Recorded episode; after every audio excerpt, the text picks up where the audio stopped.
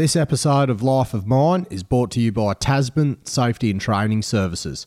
Now, Terry and the team at Tasman are Australia's premium provider of safety and training services, ranging from on site training to safety equipment inspections, staff hire solutions, and much, much more. You can contact Tez and the team at Tasman via info at tastraining.com.au. Now, remember this the only time you'll be complaining is when you don't use Tasman safety and training. Righto, here we go. G'day everyone and welcome to Life of Mine, the go-to mining podcast. Matty Michael here, and now I hope you hope you enjoyed my part one interview with Bill Beament. And if you haven't listened to it already, make sure you go back and listen to that one first. Otherwise, this this episode might not make any sense. Anyway, in this part two, you'll hear about the hectic period that Northern Star went through in acquiring the Barrick assets along with Jundee, all in a few months, and how Northern Star were able to make these mines so productive and profitable. And we then go into Bill's life of being a managing director and an executive chairman, just the day to day intensity of these roles. And trust me, it doesn't involve having 18 holes of golf with the Prime Minister each Thursday. So, anyway, sit back and enjoy part two of my episode with Bill Beament. Cheers. Second the portal. Copy, shift box. I get radio check. Yeah, radio's working fine. Yeah, copy all personnel. Yeah, copy, mate. Yeah, in the vent bag. Yeah, stitch her up there. Thanks, mate. Yeah, right, copy that.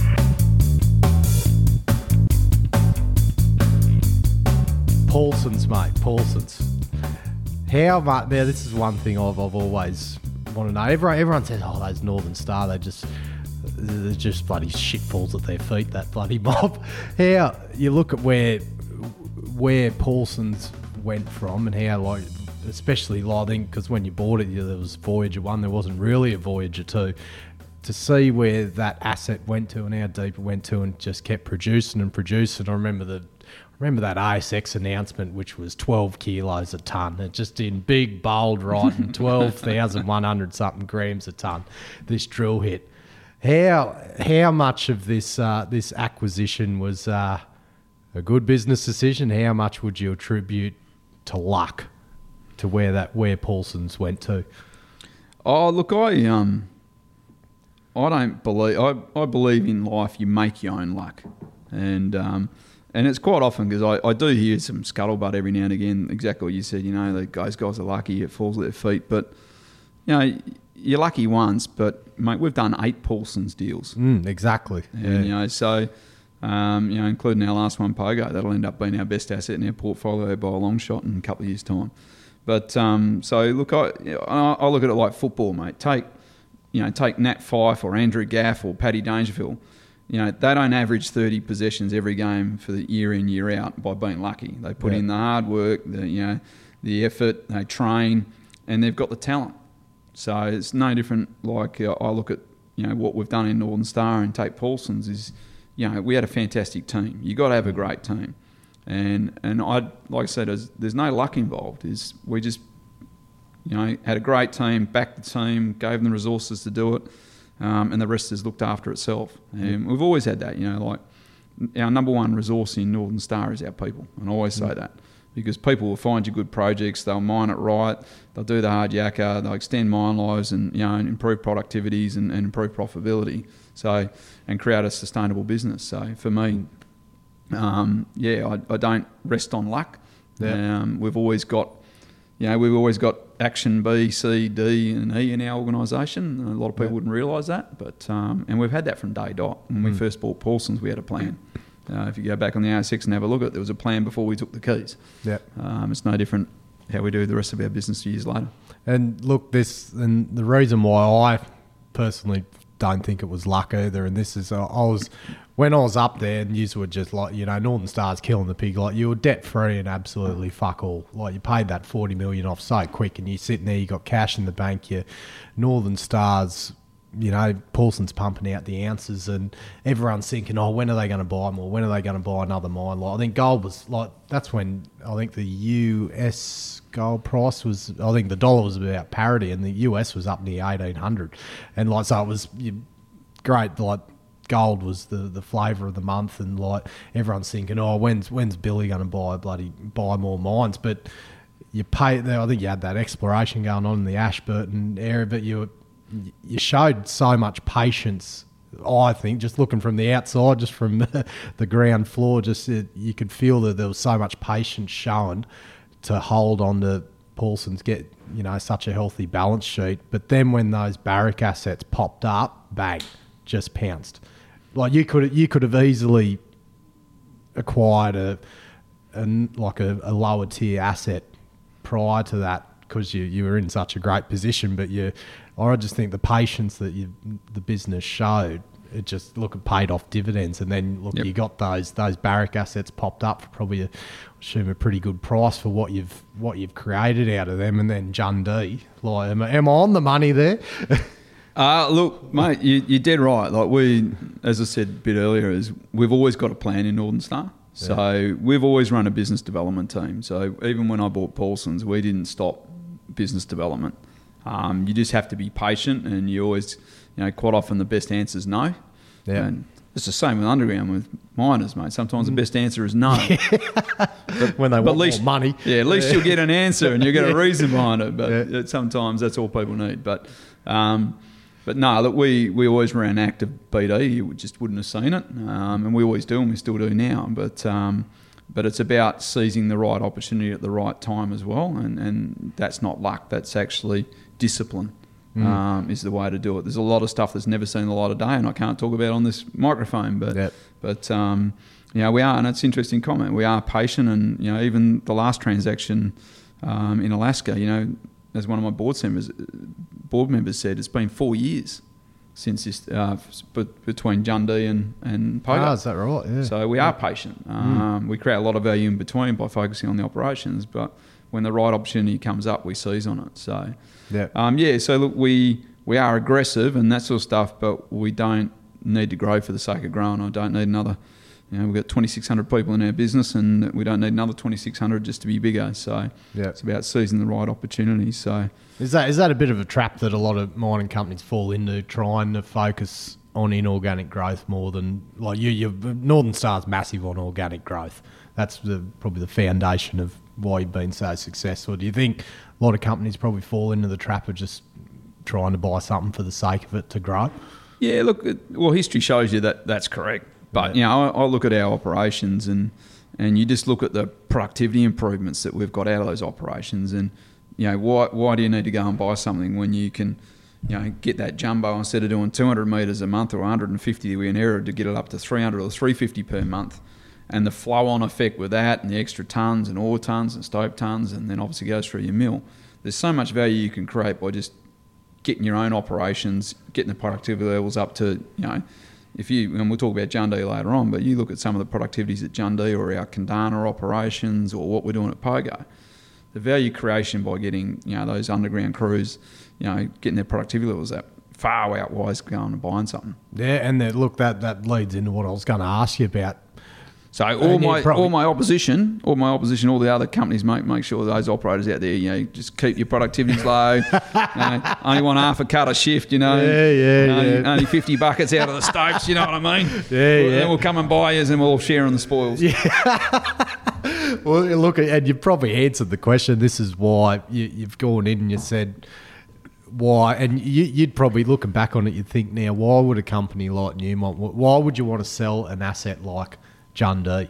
And and look, I'm sure there's there's plenty plenty more to it than that, but and yet you've you've pretty much answered the question. It's like, and it's why Northern Star can make assets that assets so profitable that other companies want to sell. And I'll get I'll gather productivity and look, you and you're all run by miners, like guys from mining contractors. You know, you know how to get the cuts, you know how to get the tons, you know how to get it safely, and you know, you know, you know how to focus on, you know how to get productivity and be safe at the same time. Essentially, I think. Yeah. Yeah. Oh, look, um, when you buy out of the, the top tiers or the majors or whatever you want to call them, is like they're great custodians of the assets. So they're built them well. Like you inherit great infrastructure.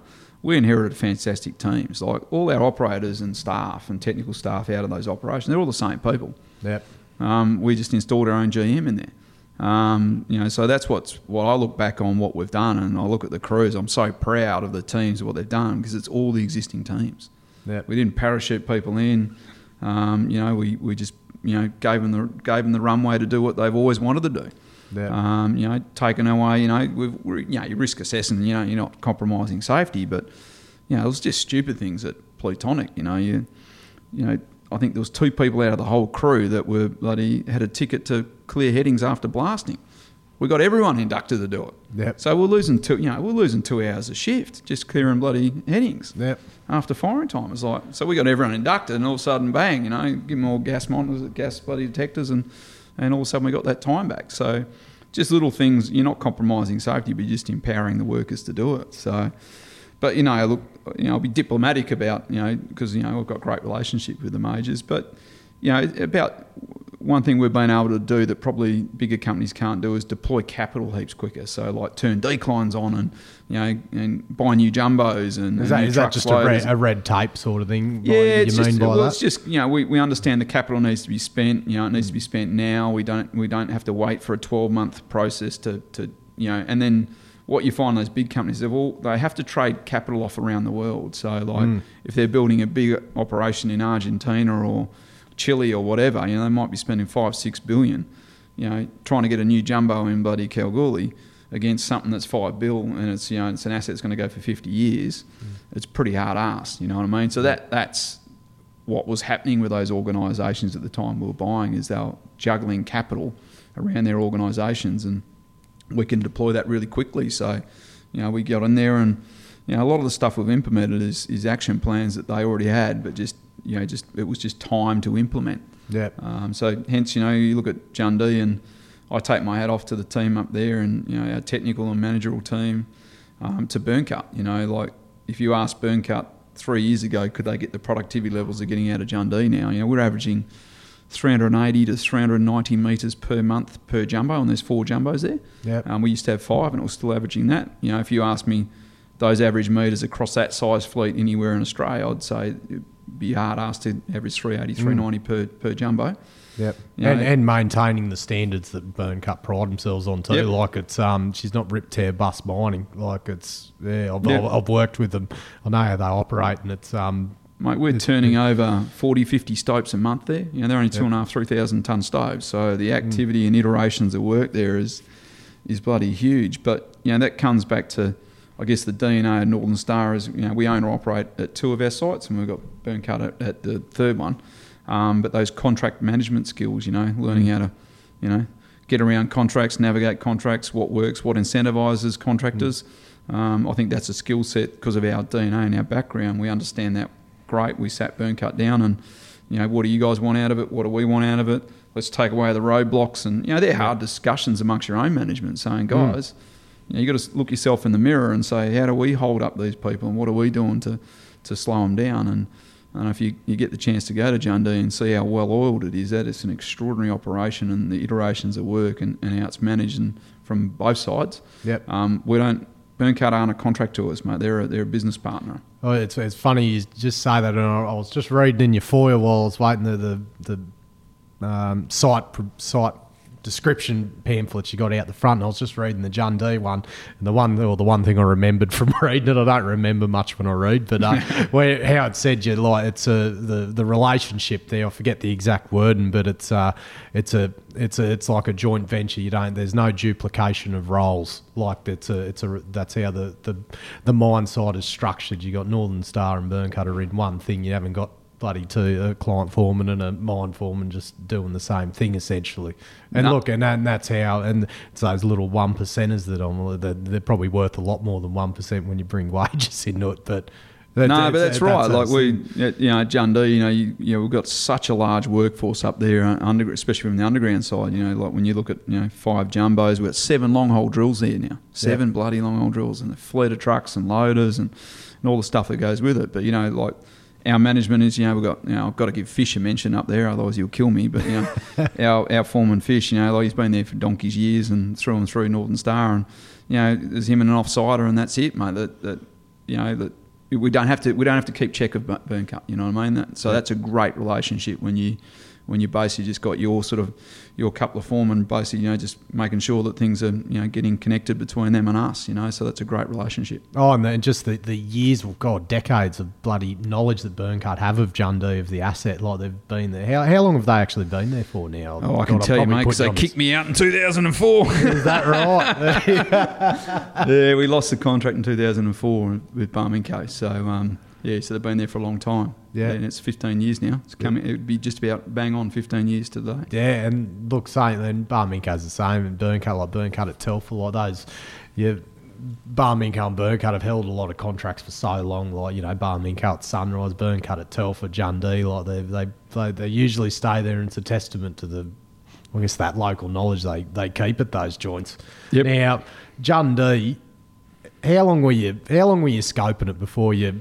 Well, I guess Northern Star as a business was scoping Jundee as a potential asset. So I, I know when I, uh, just personally, when the stock stock market announcement come out, you're like, fuck me, buddy, who would have thought Northern Star would buy Jundee? And it was just like, holy shit, this they're the big time now. Mate, it was a holy shit moment because we announced we announced late December, you know, Plutonic in 2013, and then like early January we announced buying Kalgoorlie operations, Kundana and Kanowna, and then the following month we announced Jundee. So Yeah. like we, we were basically buying a mine a month. Yep. And uh, and it's fair to say like Substantial size fucking mines.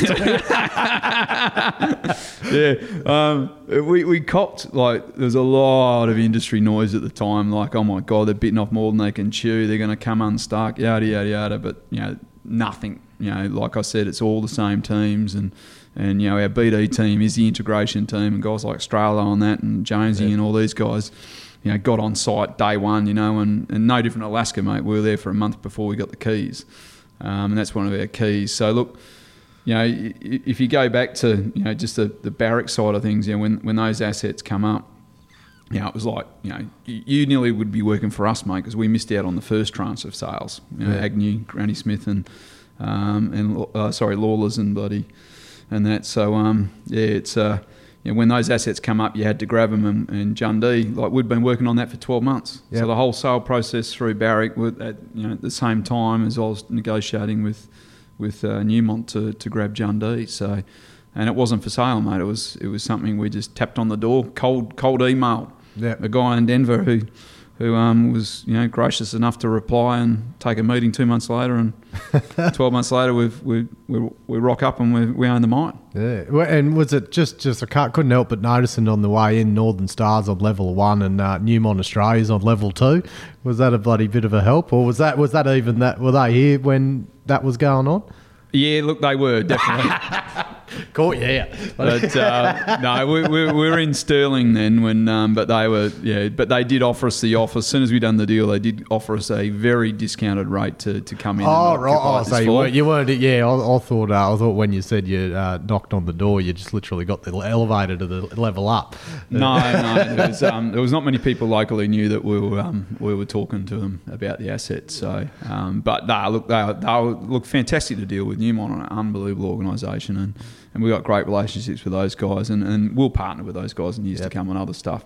Um, they're great operators, and and they did, you know, it was a, a win-win for both parties, and um, you know, Because they, they they essentially wanted to. Did they want to get out of the underground, like be a bit less underground? Oh, it just had a or- short. It had a short mine life. It, it only had a two-year mine plan, and it was one of those ones that you had to deploy capital really quickly. Otherwise, literally, you were turning the lights out in two years. Yeah. And um, and come to you know larger companies that are big moving wheels, it's very hard to deploy that capital. So, you know, for us, we could deploy it and stop putting the lights out in two years' time, and the rest is history. Yeah. Otherwise, literally, that mine would have been every mine we've looked at. Paulsens was only seven months, Yeah. and the lights are off.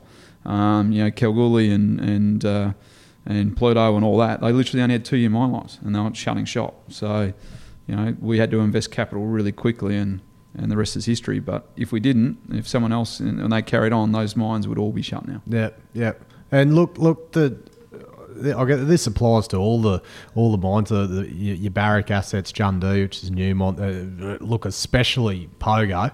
Bit of a question off the cuff here, but how do just the I guess the process and the you're going into these mines, you're taking them over, and you, you're battling the cultures that have been instilled in those mine sites. And look, I assume especially Pogo because you, you're bringing in bulk stope and long and jump bolting with jumbos. Bolton and meshing with a jumbo. I mean, I we're the saw- first in the North. America. I saw the video, and mate, like just that- Aussie that's boys are just a- smashing it over there. but that's just a challenge. That'd be such a challenge in itself. To oh, not a challenge, maybe I'd say you'd see it as an opportunity, but it, to to really you, got to you got to get that Northern Star culture in there, and a lot of that it's very lot productivity based, where you because you you're turning these mines that might have been as productive into making them work via productivity improvements. Is that I get you probably refined it over the years how you have done it, but is there like a bit of an onboarding sort of strategy Northern Star take there? Oh, look, you, you have to have a plan. Yeah, absolutely. So we've we've always got an like I say is is our implementation team and our operational team have been there and done it a number of times, um, and it's pretty simple. We, we've all been there and done those roles before, um, so there's nothing that we don't sort of know and, and can't you know talk and communicate with, and, and we sit down with every crew and, and tell them what we expect and what we're trying to do, and we listen to what they what's holding them up and how to go about it. So you know, you, you only get a period of opportunity to make change. So it doesn't matter what business or culture you do. If something, if you have a major change like an ownership, the basic rules are you've got six months to enact change. When you've got an engaged workforce that you know wants to look at things differently, and and when you look at you know we're pretty brutal when we go in and we say, "Look, guys, these, this mine is shut in two years. Yep. If we don't change and do X, Y, Z, it will be shut in two years. Yep. So, you know, like we, we don't sugarcoat it. Um, and what you find is the workforce reacts really quickly because they already know it. Well, it's, in, it's in their best They all interest. know it. Yeah. You know, when you know when declines stop, mate. You know what happens when the decline stops? Yeah, yeah. Uh, the mine's going to shut in two years. It's Yeah. a good rule of thumb. Yeah. So, um, you know, like they, everyone's everyone knew what was happening in these operations, so they were all engaged to be able to, you know, they wanted change. You know? They were coming up with the ideas that this is what we need to do. So, um, but you only get six months window, and um, and that's one thing that we, you know, and there's a lot of change. Like it's it's uncomfortable. Change is uncomfortable, but if you keep articulating, talking to your workforce, um, and they start to have some wins and see those improvements and, and what comes, it all looks after itself. Yeah. And look, the again back to this bloody the flow on effect of all the Northern Star workers like Ted, Sean Stewart, he was the jumbo op at uh, one of the first ones at Paulsens when I was there, part of that inaugural crew. He's uh, he's over at Pogo now, isn't he? On the on the jumbo there. So it's uh, how, how have they have they got much of the of the locals? Are they training locals up to bolt with the jumbos? It's uh, Mate, you've got absolutely. A few expats yeah, there. no, look, you, yeah, we've taken a view that you know you, you want to do it with the local workforce because you know it's a great you know there's a great opportunities over North America. You know, I can say this on air. There's going to be a lot of Australian miners get sucked in North America in the next two, three, four years. Yep. You know, the Byrnecuts and Barmincos are trying to get in there. The clients want them to get in there.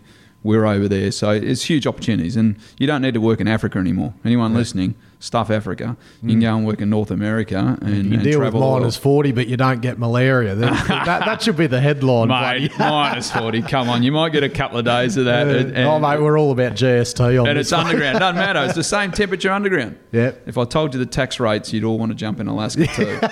Mate, income tax is about 20%. That's it. Yeah, right. So it's pretty pretty attractive and it's a beautiful place. But it, it, it's those opportunities are you know are in those those those locations. So, but um, mate, the locals over there have really embraced change. If Yeah. we are literally doing massive wholesale changes, you know, like we're bolting and messing with jumbos, we're bringing in long hole open stoping, um, emulsion charge ups. Uh, you know, we've got the bloody uh, Minnovare, bloody Clino on the long hole rigs. We've got the semi-autonomous loaders, all this shit, fully automated jumbo.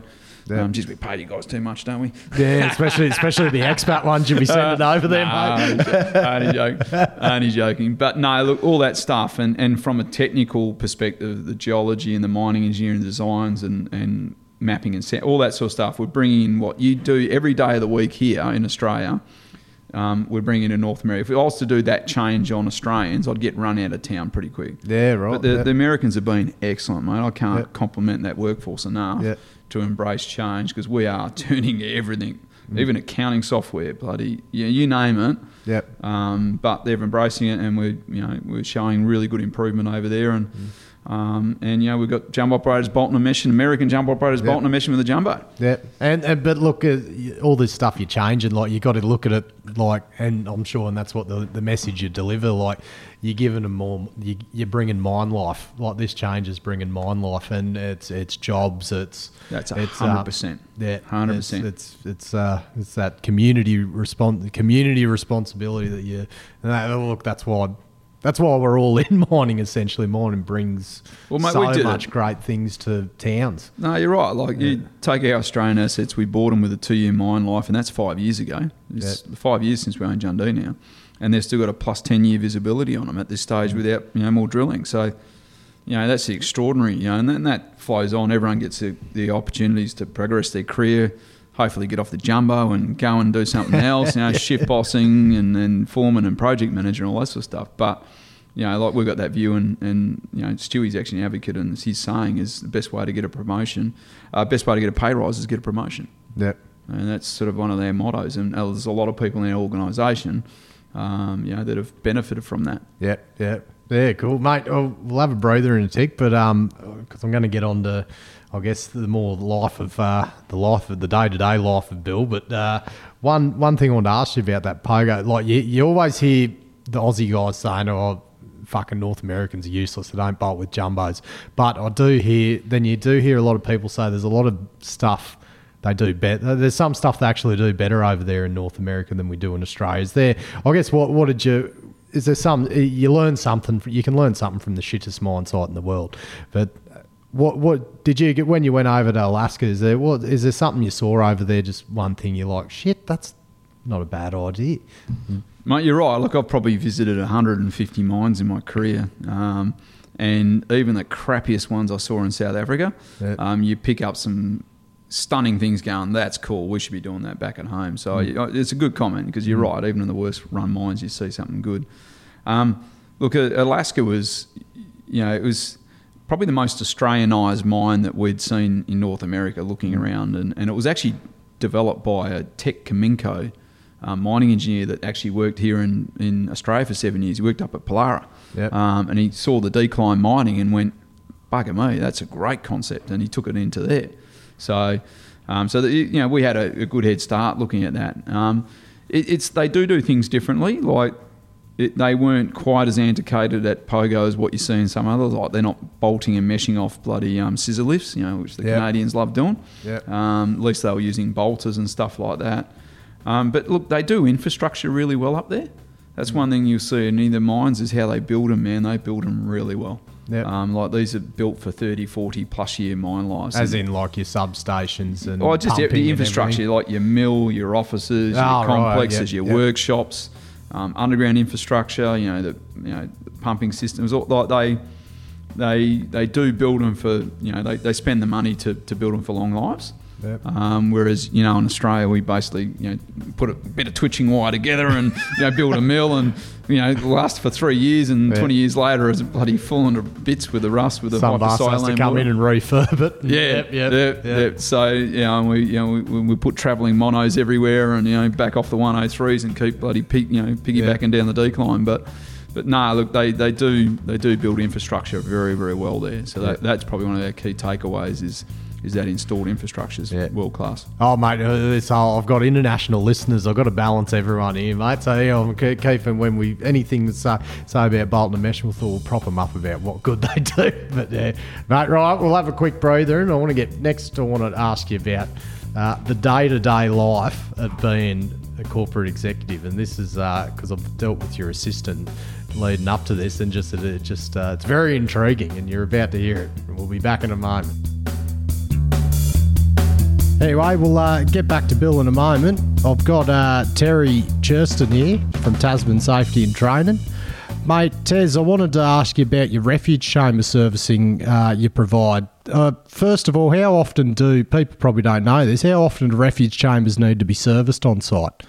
It depends to do with the OEM, so we just service in line with the OEM needs. If uh, clients want extra servicing or prolonged service periods, they t- we tailor to suit the client's needs.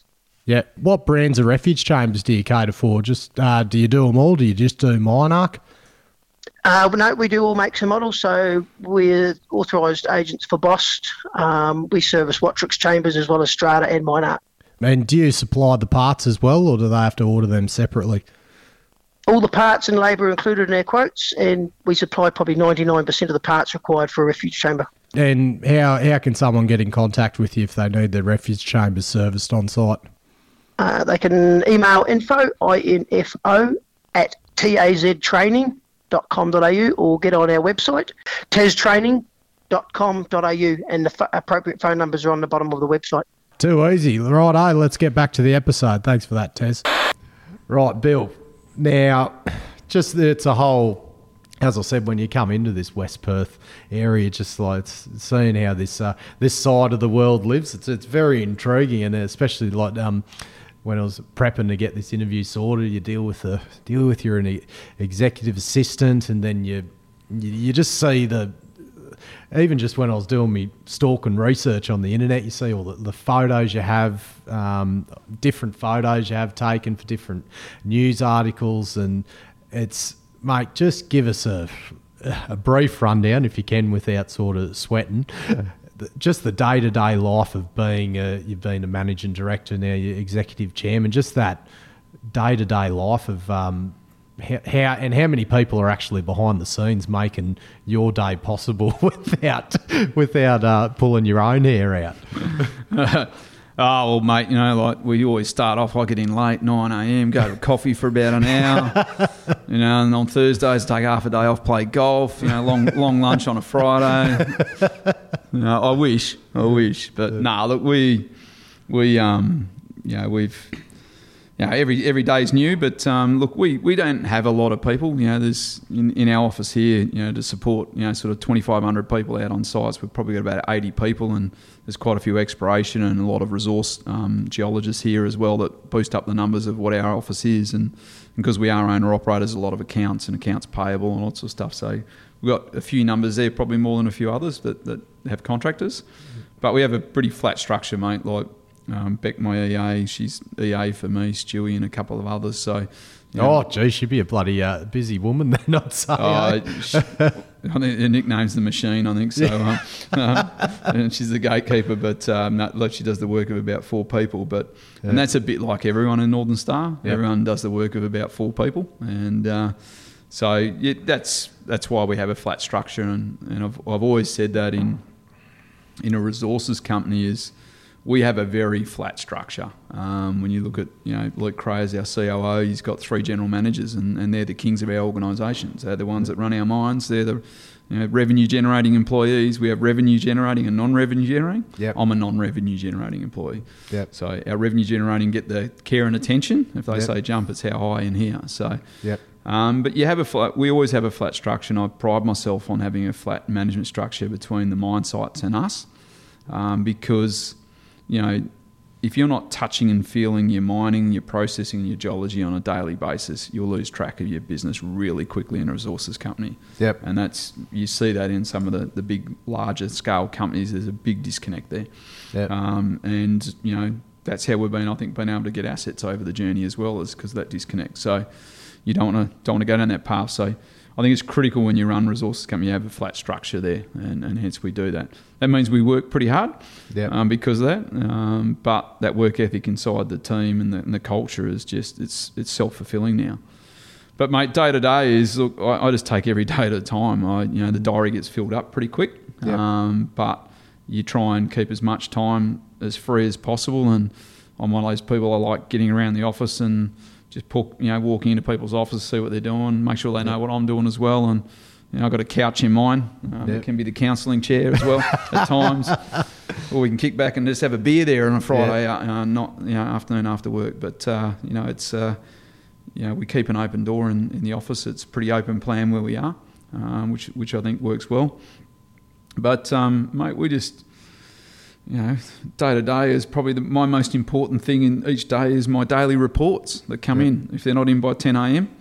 or hell breaks loose. Yeah, right. It's Yeah. um, again, it just comes back to that.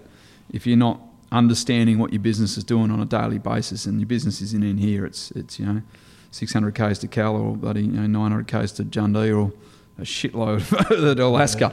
But Yeah. um, those daily reports, mate, I can't emphasise that. You know, you, we live and die by them on a daily basis. So Yep.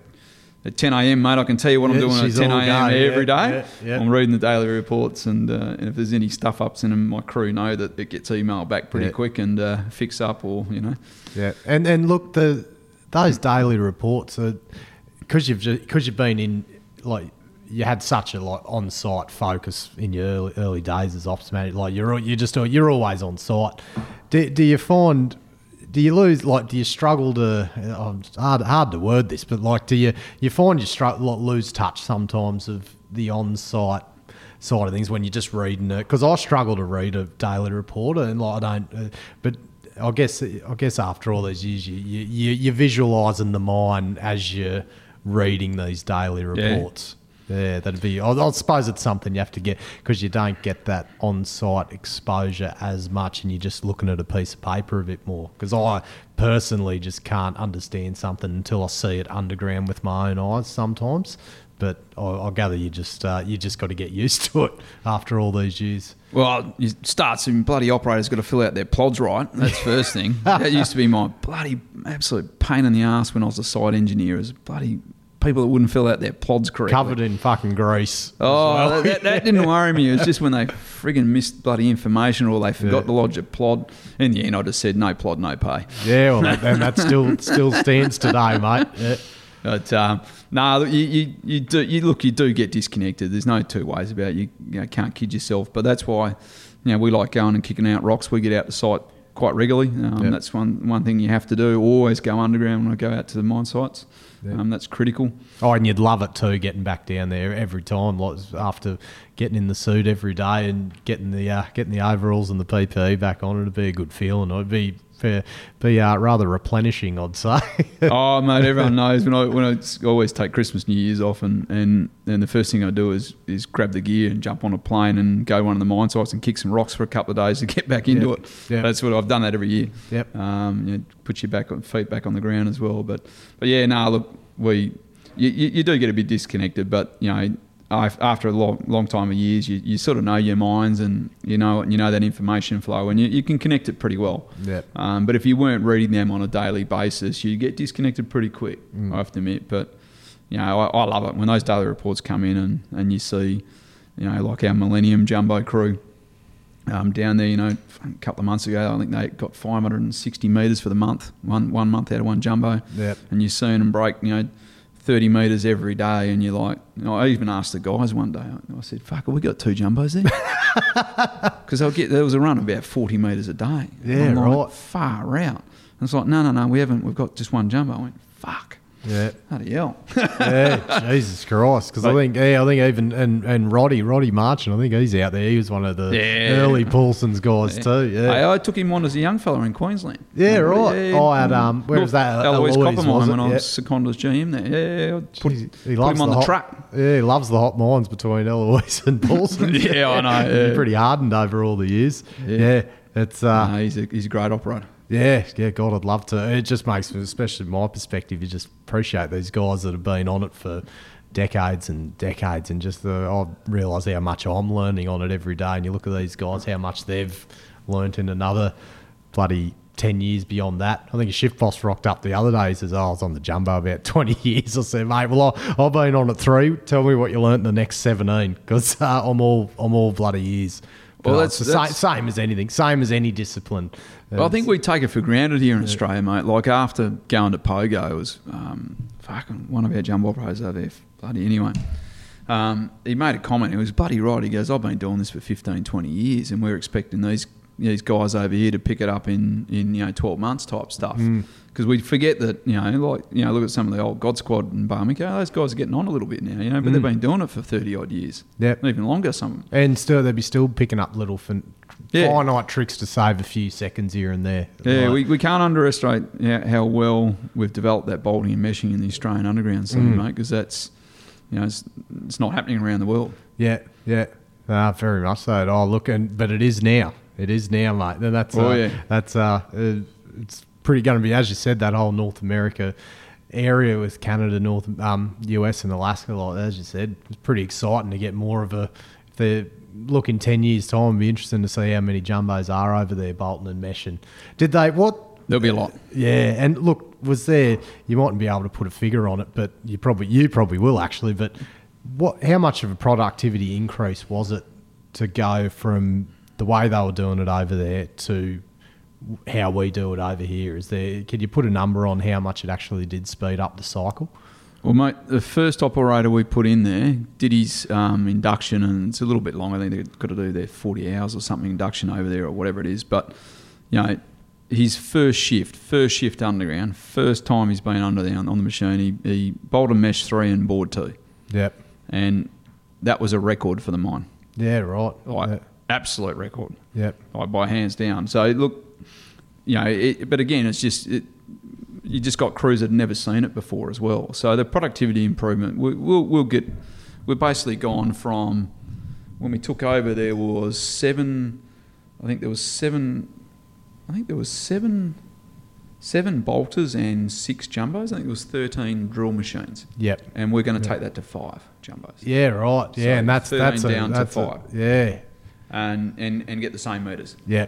So Yeah. you know that's puts you in perspective. Yeah, and look, look. Even I assume, as you said, assume you, you're going to have to see a productivity increase. But even if you didn't look at the equipment, you're getting you're getting rid of and the costs of equipment. That's pretty Oh, un, pretty mate. unbelievable. Even even some of the equipment, like they use a lot of antiquated gear over there. Like they were using Atlas Copco jumbos with the Montabert drifters. Yeah, great yeah. to change the shank in. Yeah. but um, but you know, but, you know, seriously, take two and a half minutes to drill a hole, and we're now drilling it in 40, 50 seconds. Yeah. you know, so just things like that, just getting the new, you know, latest drifters, latest, you know, Sandviks in there, Yeah. and um, you know, the productivity just from that alone's, you know, gone up exponential. Well, they're, they're pretty amazing. Those new five two five drifters, the high frequencies are just just um, unbelievable. Like the what they can do, and they're just Oh, great. They're great to listen to. to Mate, they're on steroids, aren't they? They've Yeah. got, got a great pitch. But they love it. They love it. Like you don't. You just they love. You got to feed the shit out of them because that's what they're built to do. Did you ever, did you ever hear the bloody drifters on the um, Atlas Copco uh, E2C? That No, we had? haven't. We haven't had this seen. E2C at um, at Gwalia, and that's what Buddy Mac was. Oh, give- was that the Mac that was had giving the big, shit about? That had the big bullos on the back. Like there's, she was a big. Oh, big yeah. unit, big Yeah. tunneling jumbo, and that had um, I think it was 30 kilowatt drifters on it. Yeah. And that sounded like a you know your old two stroke motorbox Yeah, squealing. yeah, oh, yeah. it was it was horny, eh? Yeah. Oh, you could hear it all the way down the decline. It was just mind you, we couldn't couldn't keep a drill string on it. Yeah, bit too much. I Uh, used to break it like it was going out like bloody pop sticks, but um, Yeah.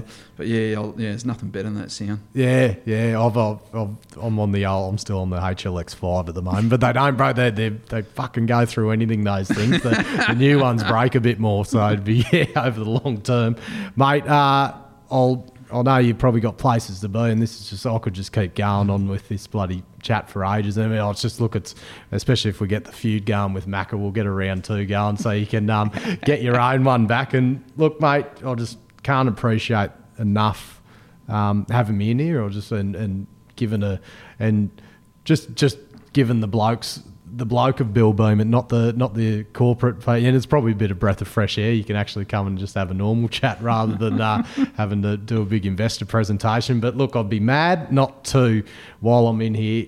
Um, get some advice off you for myself. Or like use use your brains as well. I'd be stupid stupid not to. And as we've focused a lot on this episode about how much you just learn off everyone and everything, mate. You know my situation.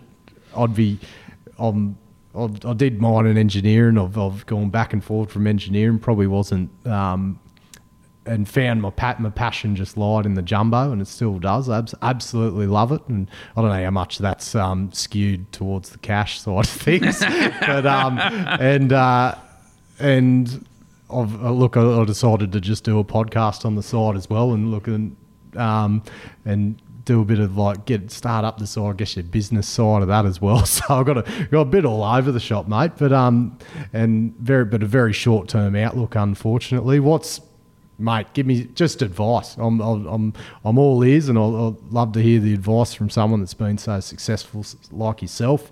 Um, looking at a bloody whippersnapper like me doing what I'm doing. And I know, I know you're going to say, "Go do you engineering." Well, mate, I remember bloody Luke Creagh, who's now my chief operating officer. When when that little prick I got him over at Eloise Copper Mine, he was. Um, I put him on as a student, second year student, and then he he kept bloody coming back doing his holidays, and then he bloody he took off and um, and went did the old sabbatical. You know, took backpacking around. He, he's only th- three three years into a four year degree at that stage, and um, he come back and he said, oh, "I want to go back," and I said, "No, no, no, no." You're not coming back working here, mate, because he'd worked. A, you know, he basically took a year off, worked for a year, then did backpacking. and said, "No, go and finish your degree, Yep. and then you can come back and then go from there. And you know, the rest is history. And little prick now is our COO and is Yeah. a superstar. But um, but you you're not a lone soldier in that, mate. I know quite a few mining engineers that have actually you know gone down the path of just staying underground. You know, Jared Rumble's one um, with Byrnecut, but uh, you know, great operator. Um, but for me, mate, you just stick with your passions in life. You know, if you're passionate about it, you know, um, it'll always work out. Play the long game. I always talk to people about their careers. N- There's no such thing as an overnight success. And you've covered a bit of topics about, you know, just what I've done in my career. There's, no overnight success. It's it's a build up of a number of things to get to where you are at the point of time. But if you play that long game, long game in your in your career, you'll always be successful. Yep. You know, there's, you know, you, you take the, the quick or easy option, or you jump jobs, or you jump for ten cents or twenty cents or fifty bucks a shift. You know, you got to think about what's the long game. Does that mean stuff or If you, you know, in three years' time or two years' time, you've gone from truck driver to bog operator, and your pay's double. You know, instead Yep. of jumping to, you know, Byrnecut for an extra 40, 30 or forty bucks a shift to stay on the truck. Yep. Um, you know, and you're still there five years down the track. Yep. So if you play the long game, and, and I still come back to loyalty, mate. I've only I've only had three jobs. Mm.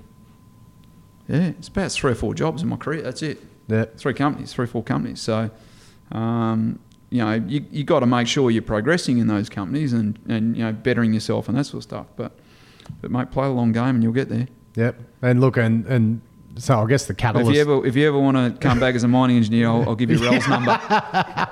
well, that, and it's it's funny because always, and a lot of this, these questions are based on when I reflect on, uh, I guess what I did early days, like, like probably jumped around, as I said, for probably another ten grand. But like, look, I don't look, I don't regret it looking back because of the experience I did get. But I look at, um, I look at because when I was at Paulsen's, I look at Stralo was the underground manager, and Timmy McCambridge was Yep. the um, planning engineer up there, and I just look at. I Timmy look at- just got a promotion last week. yeah, I saw that on LinkedIn, the big fella.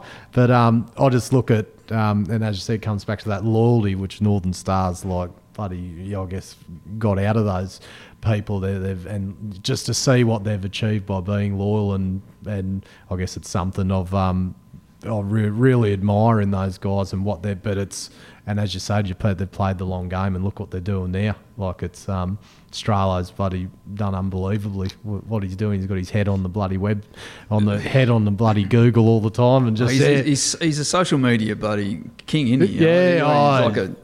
he's- I don't know what the right word is for it, but no, he's done very well, Big Stralo, and uh, and he deserves it. But uh, and he's probably been one of the probably the best beneficiaries of the journey of Northern Star, to be honest. Yeah. Um, because he's yeah done the right thing, played the long game, and, and delivered.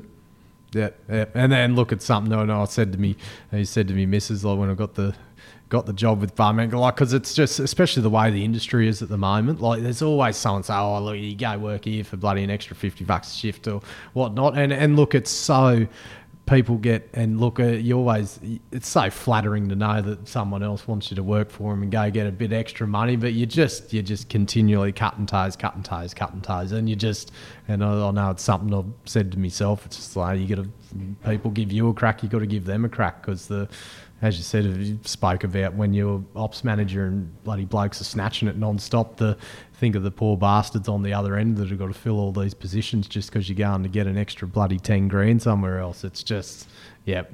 And, and look, it's a big issue at the moment. Imagine, especially if nickel starts taking off, it's going to be a, yeah, where all these, I'll, I'll mention a lot in all the episodes, just where these positions are going to get filled from because there's not a I guess uh, everyone in mind is going to be such a valuable asset in Australia because there's going to be not enough bums on seats to fill the positions that are Mate, mining companies need. You're right. Yeah. It's exciting times to be an underground miner in, in Yeah. Australia, mate, because you, you've got a great career in front of you, and that's you know we get that. That's our DNA. We we're going to continue to expand that. You know, Yeah. That capability. But um, but nickel, mate, yeah, nickel's a bit of a worry if that kicks up. But in, any of your miners out there, mate, if you haven't worked in nickel mine, bad ground conditions, and it's really aggressive on your skin. Oh, and gold, you know, gold's just beautiful Be- for you. beautiful ground, big gear. You know, it's yeah. You don't want to go to nickel mine, especially those sulfide ones, mate. They, you know, they, Oh, narrow vein. You don't have to get lifted too high to hang your vent bag. Oh, it's just yeah, oh, you're always working in water isn't it? Remember, you're always working in water and the nickel, you know, the flat back, and oh, it's horrible, man. Oh, beautiful. And uh, seismicity, buddy. Yeah, don't, don't get me started. Uh, fantastic. Mate, Bill, thanks so much for today. I've had an absolute ball. Hopefully, hopefully we get to do it again. Uh, mate, we do a, we do a sign off message. Uh, what have you got for us, mate? What have you got to, uh, mate? You can, well, depends on the audience you want to cater for here, but what's your sign off message, mate? Ah, look, I listened to Macca's and I, I had a bit of a laugh because, yeah, fucking great lines. Jesus Christ, it used to piss me off. But, um, and always put your services up on the right hangers. But nah, look, mine is make sure you look after your workmates. Yep. Good on you. Awesome. Right. Thanks, everyone. Hope you enjoyed that as much as I enjoyed it. I'm sure Bill might have as well. And uh, yeah, awesome. Make sure you bloody look after your workmates. Cheers. Anyway, that concludes my interview with Billy, and I want to thank Tasman Safety and Training Services for sponsoring this episode. Now, make sure you check Tez's website out, taztraining.com.au. He's your man for anything safety and training. Now, make sure you tell everyone about Life of Mine, and I'd really appreciate it if you could share the page on Facebook and leave a rating on and a review on iTunes, all in aid of spreading the podcast all around the world. The sky is the limit. Anyway, thanks very much, everyone, and be safe.